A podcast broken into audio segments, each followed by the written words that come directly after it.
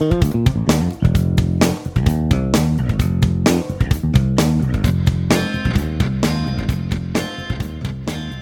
listeners. Let's get milestoned. This is the Project Management Podcast that explores how to deliver on projects effectively, whether they are software, construction, home improvement, or lifestyle initiatives. This is episode three, and we are exploring the politics involved in successful project management. I'm Janine Rebman. Ask not what your country can do for you, ask what you can do for your country. Politics are fun, said no one ever, but they are embedded in the social fabric of every project. Successful PMs are like circus ringmasters. There are many activities occurring simultaneously, and our job is to facilitate the smooth and continuous progress of those work streams. Sounds fun, right? Also, another statement said no one ever. Let's break it down. The PM's prime directive is to deliver a request which is translated into requirements. It is then transformed into a work breakdown structure, or WBS. This is typically visualized by using a project plan and Gantt chart. A Gantt chart, named after its inventor, Henry Gantt, is a type of bar chart that illustrates a project schedule. Then work packets are assigned and a time duration is associated with that effort but the mechanics of delivery is the easiest part of the PM's job. The hardest? Humans. Let's break down the human relationship connections of a project and how the project manager has to skillfully traverse each one. Now, I've been a working PM for many years, and the hardest part of my job is navigating the politics inherent in organizations. The PM role is to be the leader and facilitate the execution of the effort. But to be successful, the PM must also be the chief relationship manager. That's not so bad. It's you and a group of dedicated resources all working together, right? Yes, that's true. However, it's not just you and your team, it's also your boss, the supervisors for all the different areas like development, testing, operations, along with your PMO release management, security, finance. Get the picture? All of these people are involved in some aspect to your effort, and any one of these folks can have a positive or negative effect on your delivery. Welcome to Workplace Politics, where relationships up, down, and across reporting chains will come into play at some point in your delivery. After the break, Maya Fige joins me as we discuss our experiences in navigating through the tightrope walk of workplace politics.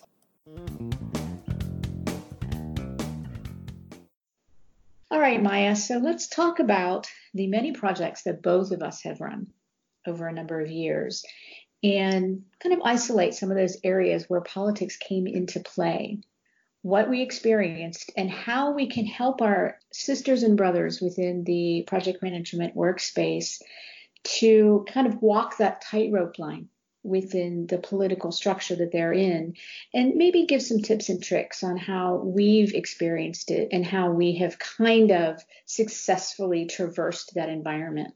So, can you give us an example uh, or a couple of these projects where you have had to deal with politics from the beginning of your project to the end? Sure. Thank you, Janine.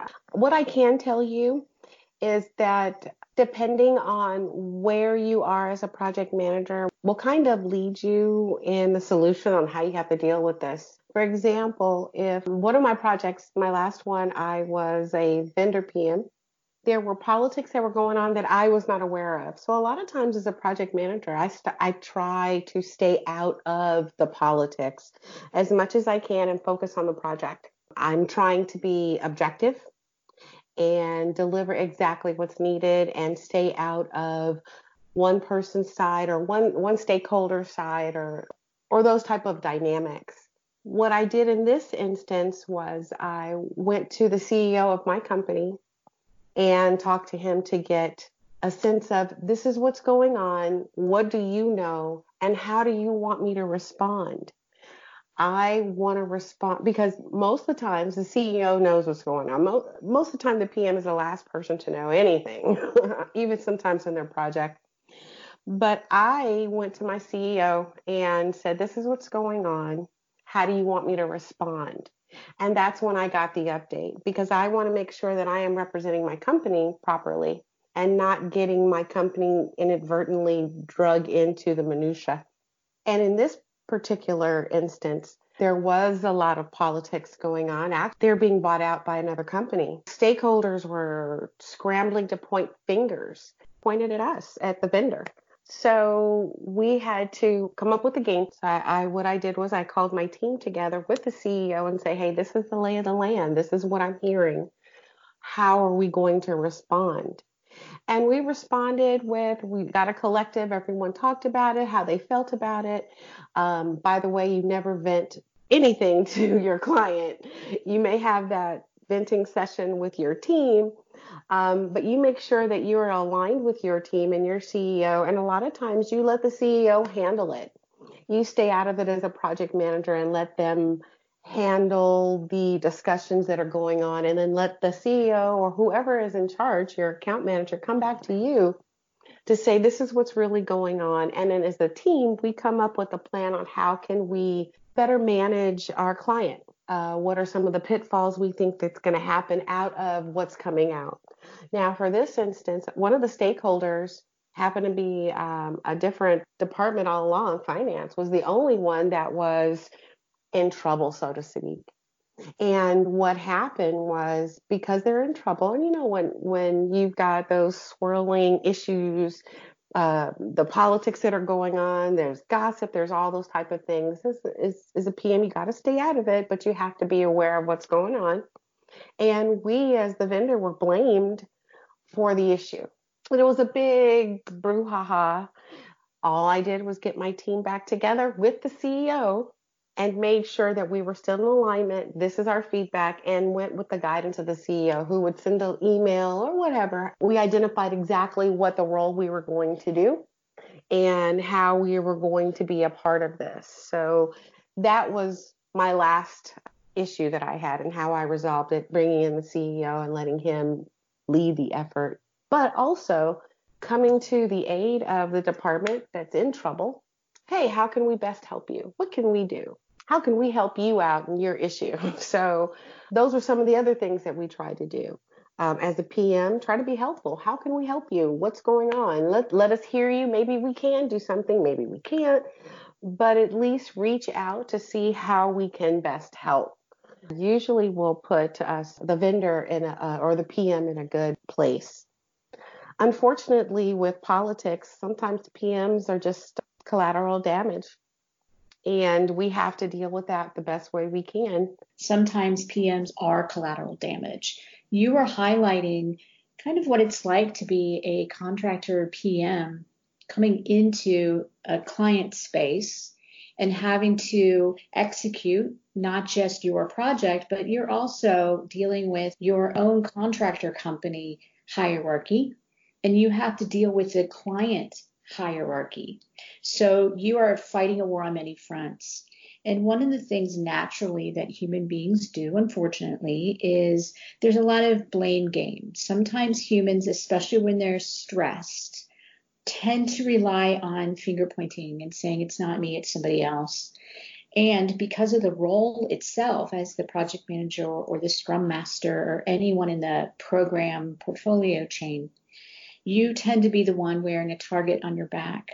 The reality is, project managers are kind of like the quarterback of the team. And when you watch football or soccer or whatever and you lose, the first time that happens, people are saying, oh, well, why didn't the quarterback, you know, complete more passes or whatever? So you, as the PM, really are shouldering a lot of that finger pointing. And as a PM, one of the things you learn, and I think you learn this through experience, is to make sure that you distance yourself from your ego. Early on, it was very hard for me. I will admit that because I did everything right, made sure that the teams were doing what they needed to do and everybody was communicating. But yet, if one team let's just say it's development as an example, if they feel stressed or they're not able to complete what they need to complete, instead of saying, you know what, we tried and, and we messed up and we dropped the ball, we will take that accountability and responsibility. Unfortunately, it's a lot easier to say the PM didn't set up meetings. The PM's the one that didn't make sure that their requirements were clear, that kind of thing. So, from a political standpoint, it becomes very challenging to be able to make sure that everybody's working together, and they are, and yet still having to deal with inevitably in projects, especially the ones that are very tough, the ones that have tight timelines. The reality is almost all projects are like that. And also the ones where it goes off track for whatever reason. It's the PM that's kind of like in the crossfire. So as a more mature PM, as I have put in my experience in my war wounds over a number of years, you start to kind of do things whether you realize, you know, it's a proactive or it might be a subconscious sort of defense mechanism of figuring out how to at least take the blame off the table. In in a recent project, I just learned uh, we're using WebEx because now a lot of people are working remotely and using WebEx to record the sessions every day. I primarily do Agile these days. I'm now able to say, oh no, you said three days ago that you were going to do X when you don't have recordings, a lot of times crosstalk happens in stand ups, and it's very easy to forget what somebody might have said. And we tend to say, okay, well, the lead developer said that he was going to get this done by Friday. And if you don't have that recording on Friday, when you say, okay, lead developer, you had said that you're going to get it done on Friday, and they may say, no, I didn't. So for me, that has definitely helped. It's not necessarily because I wanted to catch people, it was more for me to kind of remember wait a minute, what did these people say? Because if a project goes on for any length of time, it's very hard to remember all the nuances of conversations. I'm also somebody because I embrace Agile so much and I love the concept that everybody is responsible and accountable. But when things get to a point where whatever delivery can't happen on a specific day and we might go into a jeopardy situation with the project status, we start seeing other people say, oh no, what you were doing weren't agile. We should be doing it this way, as opposed to, oh yeah, we were supposed to complete our code. I have to constantly be very conscious of not only the politics of what's going on, what everybody else is saying to each other, but I also have the added burden as I'm sure many you and many other PMs do, is when you get these situations where somebody starts the blame game, I also have to deal with someone who's higher up in my hierarchy who may be managing the team that is blaming. They are only hearing from their own people. So it's very hard for me to call them out in a team meeting because, again, part of my job is to make sure that everybody's working together and not fracturing the team. So these conversations can be very challenging, especially if you're on a stand up and you have somebody with a higher title basically saying you're not doing it right because they're hearing from their people. So, you know, to all my fellow project managers out there, we know. I mean, we definitely know because we've been through the trenches. You and I have been doing project management for quite some time, and we've experienced many of these situations where something happens and now you have to deal with the added burden of the political interplay between you and people who are higher up in title you, Maya, have had to have that additional layer of not just dealing with the client and the hierarchy, but also your own company and their hierarchy. So there's a lot of things that are at play. And it's one of the reasons why politics within project management is so challenging. So, one of the things we would like to do for our listeners is, especially if you are a younger PM or one with less experience, dealing with politics is something, unfortunately, you just have to learn while you're in the trenches. It's not really something you can pick up from a book. So, what we would like to do is kind of talk through a few of our experiences, what we did, what maybe we didn't do and we should have done, and how we can help you, and perhaps you listeners can help us with any future political issue that we're dealing with and maybe better ways of handling it human beings just are built to do what they need to do for survival. Completely understand that, especially in a corporate world. We're all working and doing the best we can. And, you know, we also have those additional burdens of we have mortgages and children and, you know, college tuition and all that kind of stuff. So everybody at some point does get to a position where maybe they start being defensive because they feel like, oh no, you know, maybe my livelihood is at at risk if this project doesn't deliver, etc. And I'm afraid. So the best thing I can do is say, oh, it's the PM's fault, so I can shield myself. When I give my expectation to my team, we win as a team, we lose as a team, but I let them know right away accountability is expected. It's a really good lesson and always from the jump making sure that everybody knows that we are all equal here and we all got to deliver together. You'll have those people on a team that believe that they are the end all be all and they are the quarterback, not the PM. And so you have to level set to let them know what you will and what you won't accept. And I find as a PM that I have to do that when I first walk in. I may not know you. I have to get to know you because I have to get you to trust me so that you would give me accurate information. Because we've both been there, Janine, where depending on whether they like you or not, they may not give you the information that you need or if it's inaccurate. So you have to, like you said, project management, you there's certain things you can learn from a book, but project management is a t- is a people technique. And you have to, again, level set to let them know what you'll expect. And when you were speaking before, I started thinking, well, what do I what did I do in that instance? Because what my experience is when I go for a contract, oh, they're agile, so you have to know agile. Yes, I understand that I am a scrum master, but I also know human nature defaults to waterfall because that gives you the most information. And so what I've found is my team might be agile, but I'm going to use waterfall artifacts that are going to right off the bat i'm going to include not only my leads but i'm going to include your boss for the simple reason the more information i give out it's better for not only for the project but for the team stakeholders everyone involved.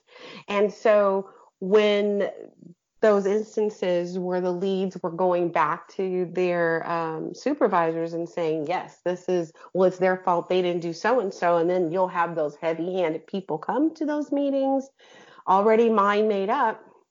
But if they're already informed and I'm making sure that you are aware of what's going on, and if anything is wrong, well, then that's your person's fault for providing that. So I try, I try to provide traceability as long as accountability. And even those 15 minute check in meetings, and I know you're not supposed to take notes or what, I will, those one of the things that I will make a call and I will add a status or I will provide um, minutes or notes, whatever I'm going to call them and call everybody so they know what was talked about. Again, traceability helps I mean, those are the, some of the things that I've learned along the way that not to wait until something happens. Let's just open it out the box. I've got my bag of tricks. Let's pull this out and just lay it on the line right away so that everyone knows what they're up against. And uh, sometimes that works, and sometimes it works against you initially, but you'll find out as long as you stay, uh, like you were saying, on that narrow path of of being what is the word I'm looking for? I guess uh, neutral and not getting involved in the politics or don't ever let your opinion come out. Make sure that you stay clean is what I call it and just do what you're deliver do what you're supposed to do, deliver. And just stay out of the minutia or the drama I call it. I'm glad you said that. This is why you are on this podcast. You have so much experience and you've been through this, you've been through the trenches, so you know. But I like the concept of just 100% transparency and traceability. So, one of the things that is important is to also sort of train your team by example. It's like, this is how we're going to yep. do it, folks. You know, after a certain point, we start seeing the wheels start slowing down because maybe team members have gone into some difficult space where they're not able to either code or get their work done, even though they felt like they could make it. And with Agile, I love Agile because uh, if you have a project that you're handed, and in my experience, we had maybe 40 days and we were able to deliver it in those 40 days, but there were some hard days because a few people felt like, well, we, we need to have sprint planning sessions, etc. People understand Agile, but they think Agile is only Scrum sprints.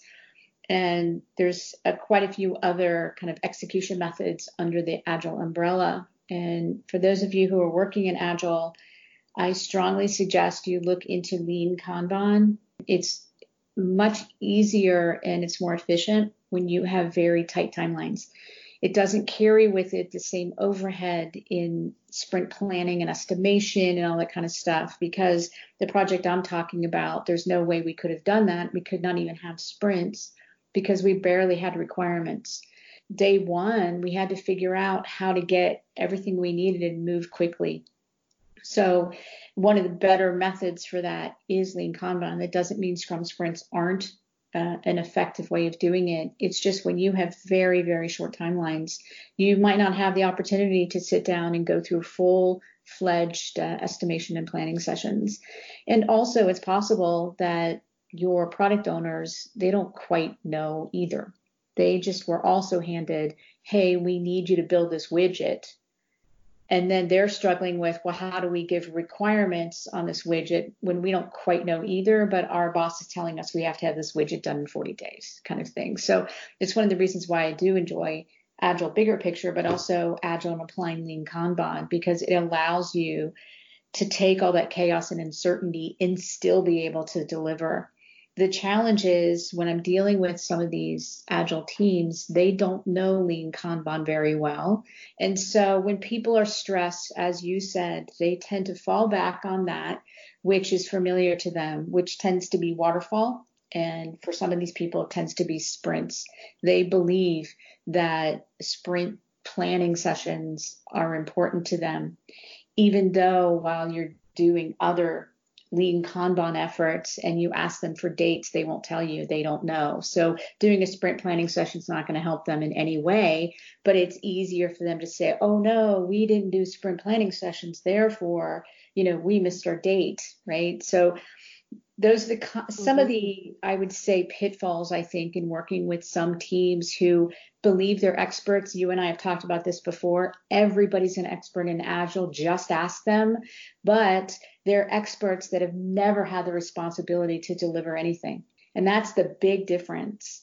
Those of us who are professionals running Agile, we also have the responsibility and accountability to deliver that project. Somebody who's like, let's just say a developer they can say all that, but they're not the ones when the project goes in jeopardy or when the project doesn't make its release date. They're not the ones that have to explain to the executives. So right, I've been in, I've been in that in that place where I had a developer who in this company where they use developers as PMs, and this developer is saying, "Oh, I can deliver the moon." As the PM, you know better, and you challenge them.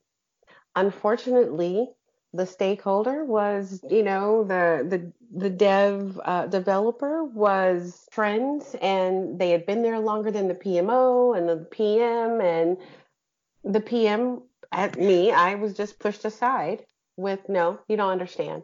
He said he can deliver it. You didn't do this correctly. You didn't comp- you didn't compress the timeline. You didn't do what you were supposed to do. But I'm telling, and then the thing is, but you're telling from experience you're telling the truth. This is not going to deliver because of these reasons.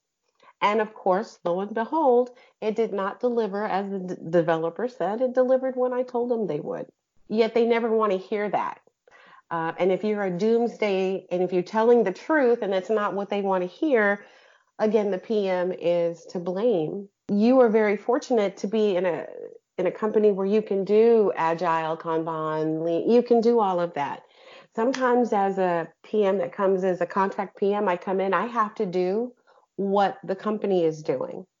So I'm at the mercy of whatever my team is doing and the company is doing. And I have to figure out how to merge this and to deliver. So a lot of times PMs have to think, I mean, we are we are at the mercy of the company that we're doing. Um, we're, we're working at. And yes, I have a, a suggestion that maybe we can use Jira, but you know what? If they're not using Jira, or if we're we have it and the company the client doesn't want to adopt it well there's nothing we can do we can just say okay well let's agree on how we're going to deliver this and what we're going to do and so that's where i've noticed that in my career it's always a hybrid of something because this this team only knows this this team knows this and what is interesting is my last client I come in and I'm like, hey, let's try to do this. Let's this I see what your process is. I have a few recommendations and I'm shot down. No, that's not how we do it. And in my head, I'm like, yes, you're right, it's not how you do it because your current process isn't working for you. So I'm trying to help you, but yet you don't want to change. And again, that's another issue that we have to deal with is change. So a lot of times the PMs are at mercy of whoever our client is or if we are at our company. But I, I mean, as a contractor, I'm always at the mercy of the client. And I have to be able to speak whatever language they're piecemealing me to and make sure that I can get all of those together and deliver something that some everyone understands and can um, explain. That's been a big challenge as you come in as a contractor at PM that I've experienced because we have had uh, projects that have been assigned to us with teams that we hadn't worked with before. We have to, from the very beginning, kind of establish those relationships with folks. Also, establish the fact that we are leading the effort. So, those two things become very important as the time moves forward in your project. So, when you're first assigned and you meet up with your, let's just say your BA or your dev lead and test lead and all that kind of stuff, you have to very quickly establish friendly relationships. You have to understand how to work with people and how you need to be, you know, a positive person when you're on stand ups or in project meetings. You also have to make sure that it's established that you are the leader. So that's also a political tightrope walk how do I make sure that I put across this air of control and leadership while also being friendly and kind? And you and I have talked about this previously where it can be much more challenging for female project managers than male project managers. Men tend to, at the jump, get a little more respect. People tend to listen to them. We have both been in these experiences where we might have had a male PM or program manager and we watch how they work. We come in and do our job because we may be a project manager on a particular application within a larger project. And yet we have to work a little harder because the way I would say larger companies, and it could be smaller companies, but human nature tends to listen to those with stronger, deeper voices. It's all these nuances that you and I know because we live it that other people might not quite understand. So if you're a listener and you're a male PM, maybe if um, you have any feedback with that, I would love to hear it. Also with female PMs, I would love to hear your experience as well. You and I, Maya, can only really speak from us being females in these situations. It's also a little more difficult for a female project manager from a contracting company to come in because you're always going to have within any project team at least one person who what I might call stubborn or difficult. And now you have that added burden of having to find out how to neutralize that person so they're not causing discord within the team. Because our job as leaders is to make sure that everybody's working together. So these challenges are inherent every time we start a project also when you're with people every day, just as you are in a, human interaction, if you're with friends every day or family every day, people sometimes have bad days. And there may be moments where, you know, someone might get a little testy or, you know, they challenge you and say, why are we doing this? This doesn't make sense.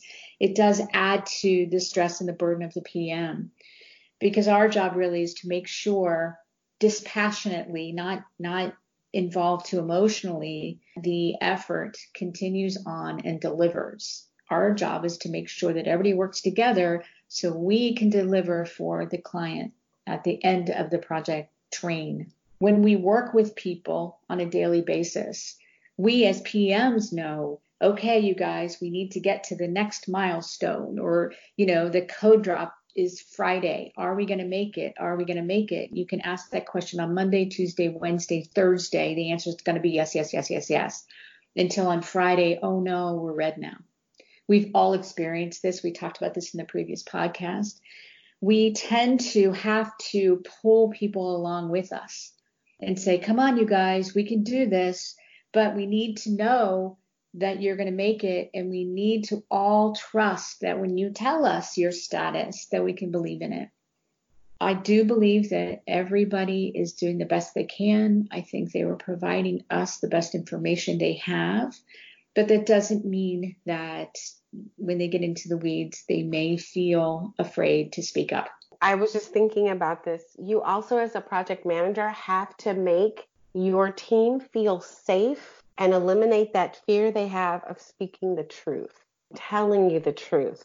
And that is one of the things, if you can eliminate the fear when you meet with your team and they can believe in you and know that you are going, you are not there to expose anything.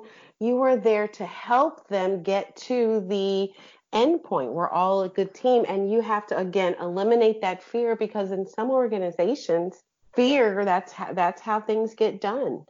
Even if it's a team member or something they hear they could fear can come in anytime any day. It doesn't have uh, an appointment.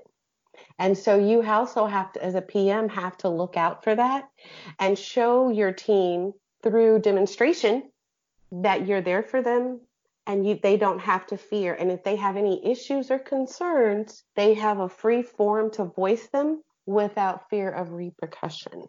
Agile mature teams all believe that they are taken care of and safe. And it's like a beautiful dance to watch because they all take accountability and responsibility. I've been blessed to be running a number of Agile mature teams for almost going up four years now in my company.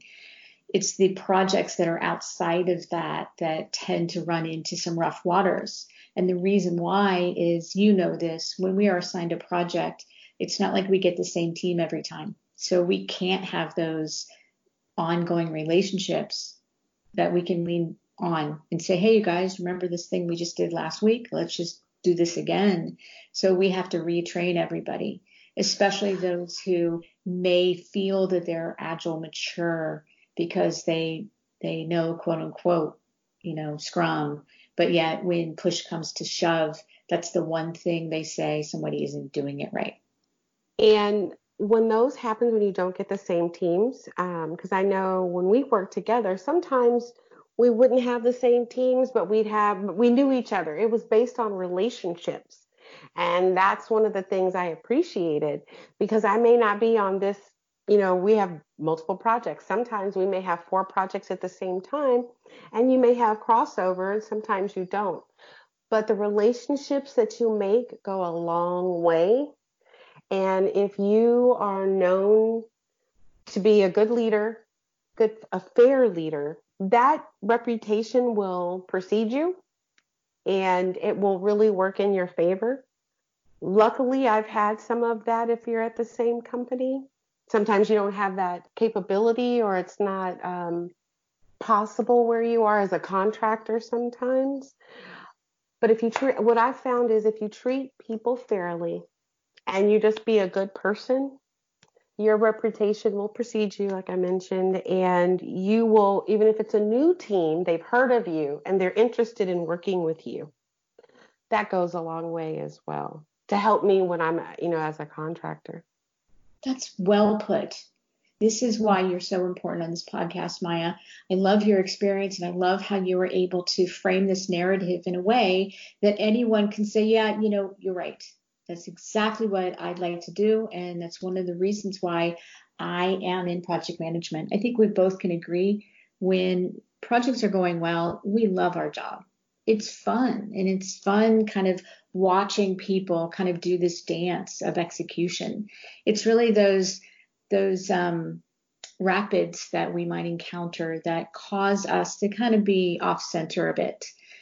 I believe in project management. I believe in working with people. I just think the politics can be a bit much sometimes. And one of the biggest things we can do is distance ourselves and our ego from what's happening. It can be challenging though, especially when you hear people say, oh, well, you're not doing Agile right, or we need to do it this way, when you know that's not the case.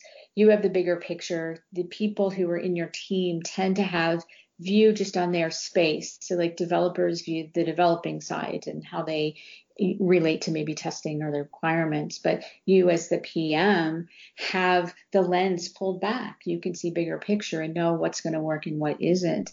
And for me personally, that tends to be the challenge when you get into these rough waters.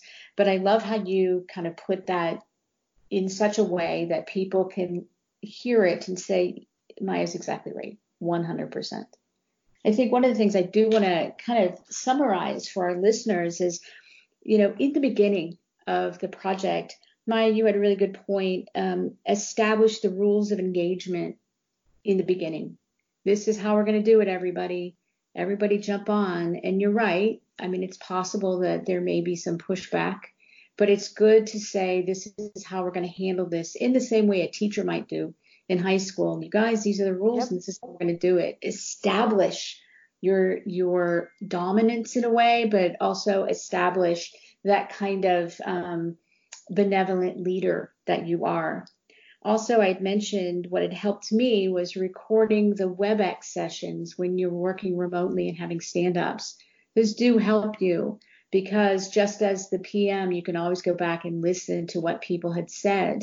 It's also helpful for me because I can then, going back to what you're talking about, traceability, it helps me understand who are the ones that are attending every day who are the ones that aren't? Because then i'm able to say hey bob you know i noticed that you know you, you're only able to make one or two of these stand-ups a week. Is there anything i can do to help you? Is it because of timing issue? Perhaps i can change the, the time of the meeting.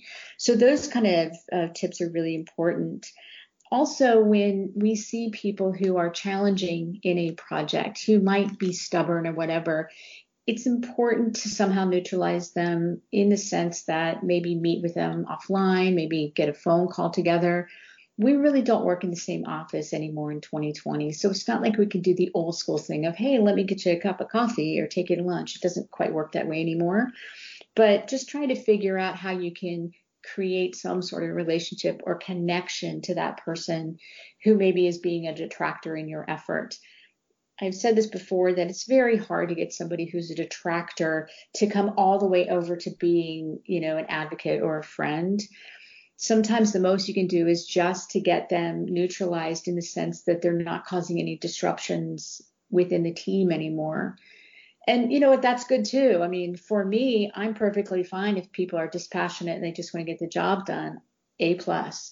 But you know, when I do see that happening in a project, it's super important for all those PMs out there. You got to find some mechanism to neutralize that because you don't want that negativity to kind of spread within the team.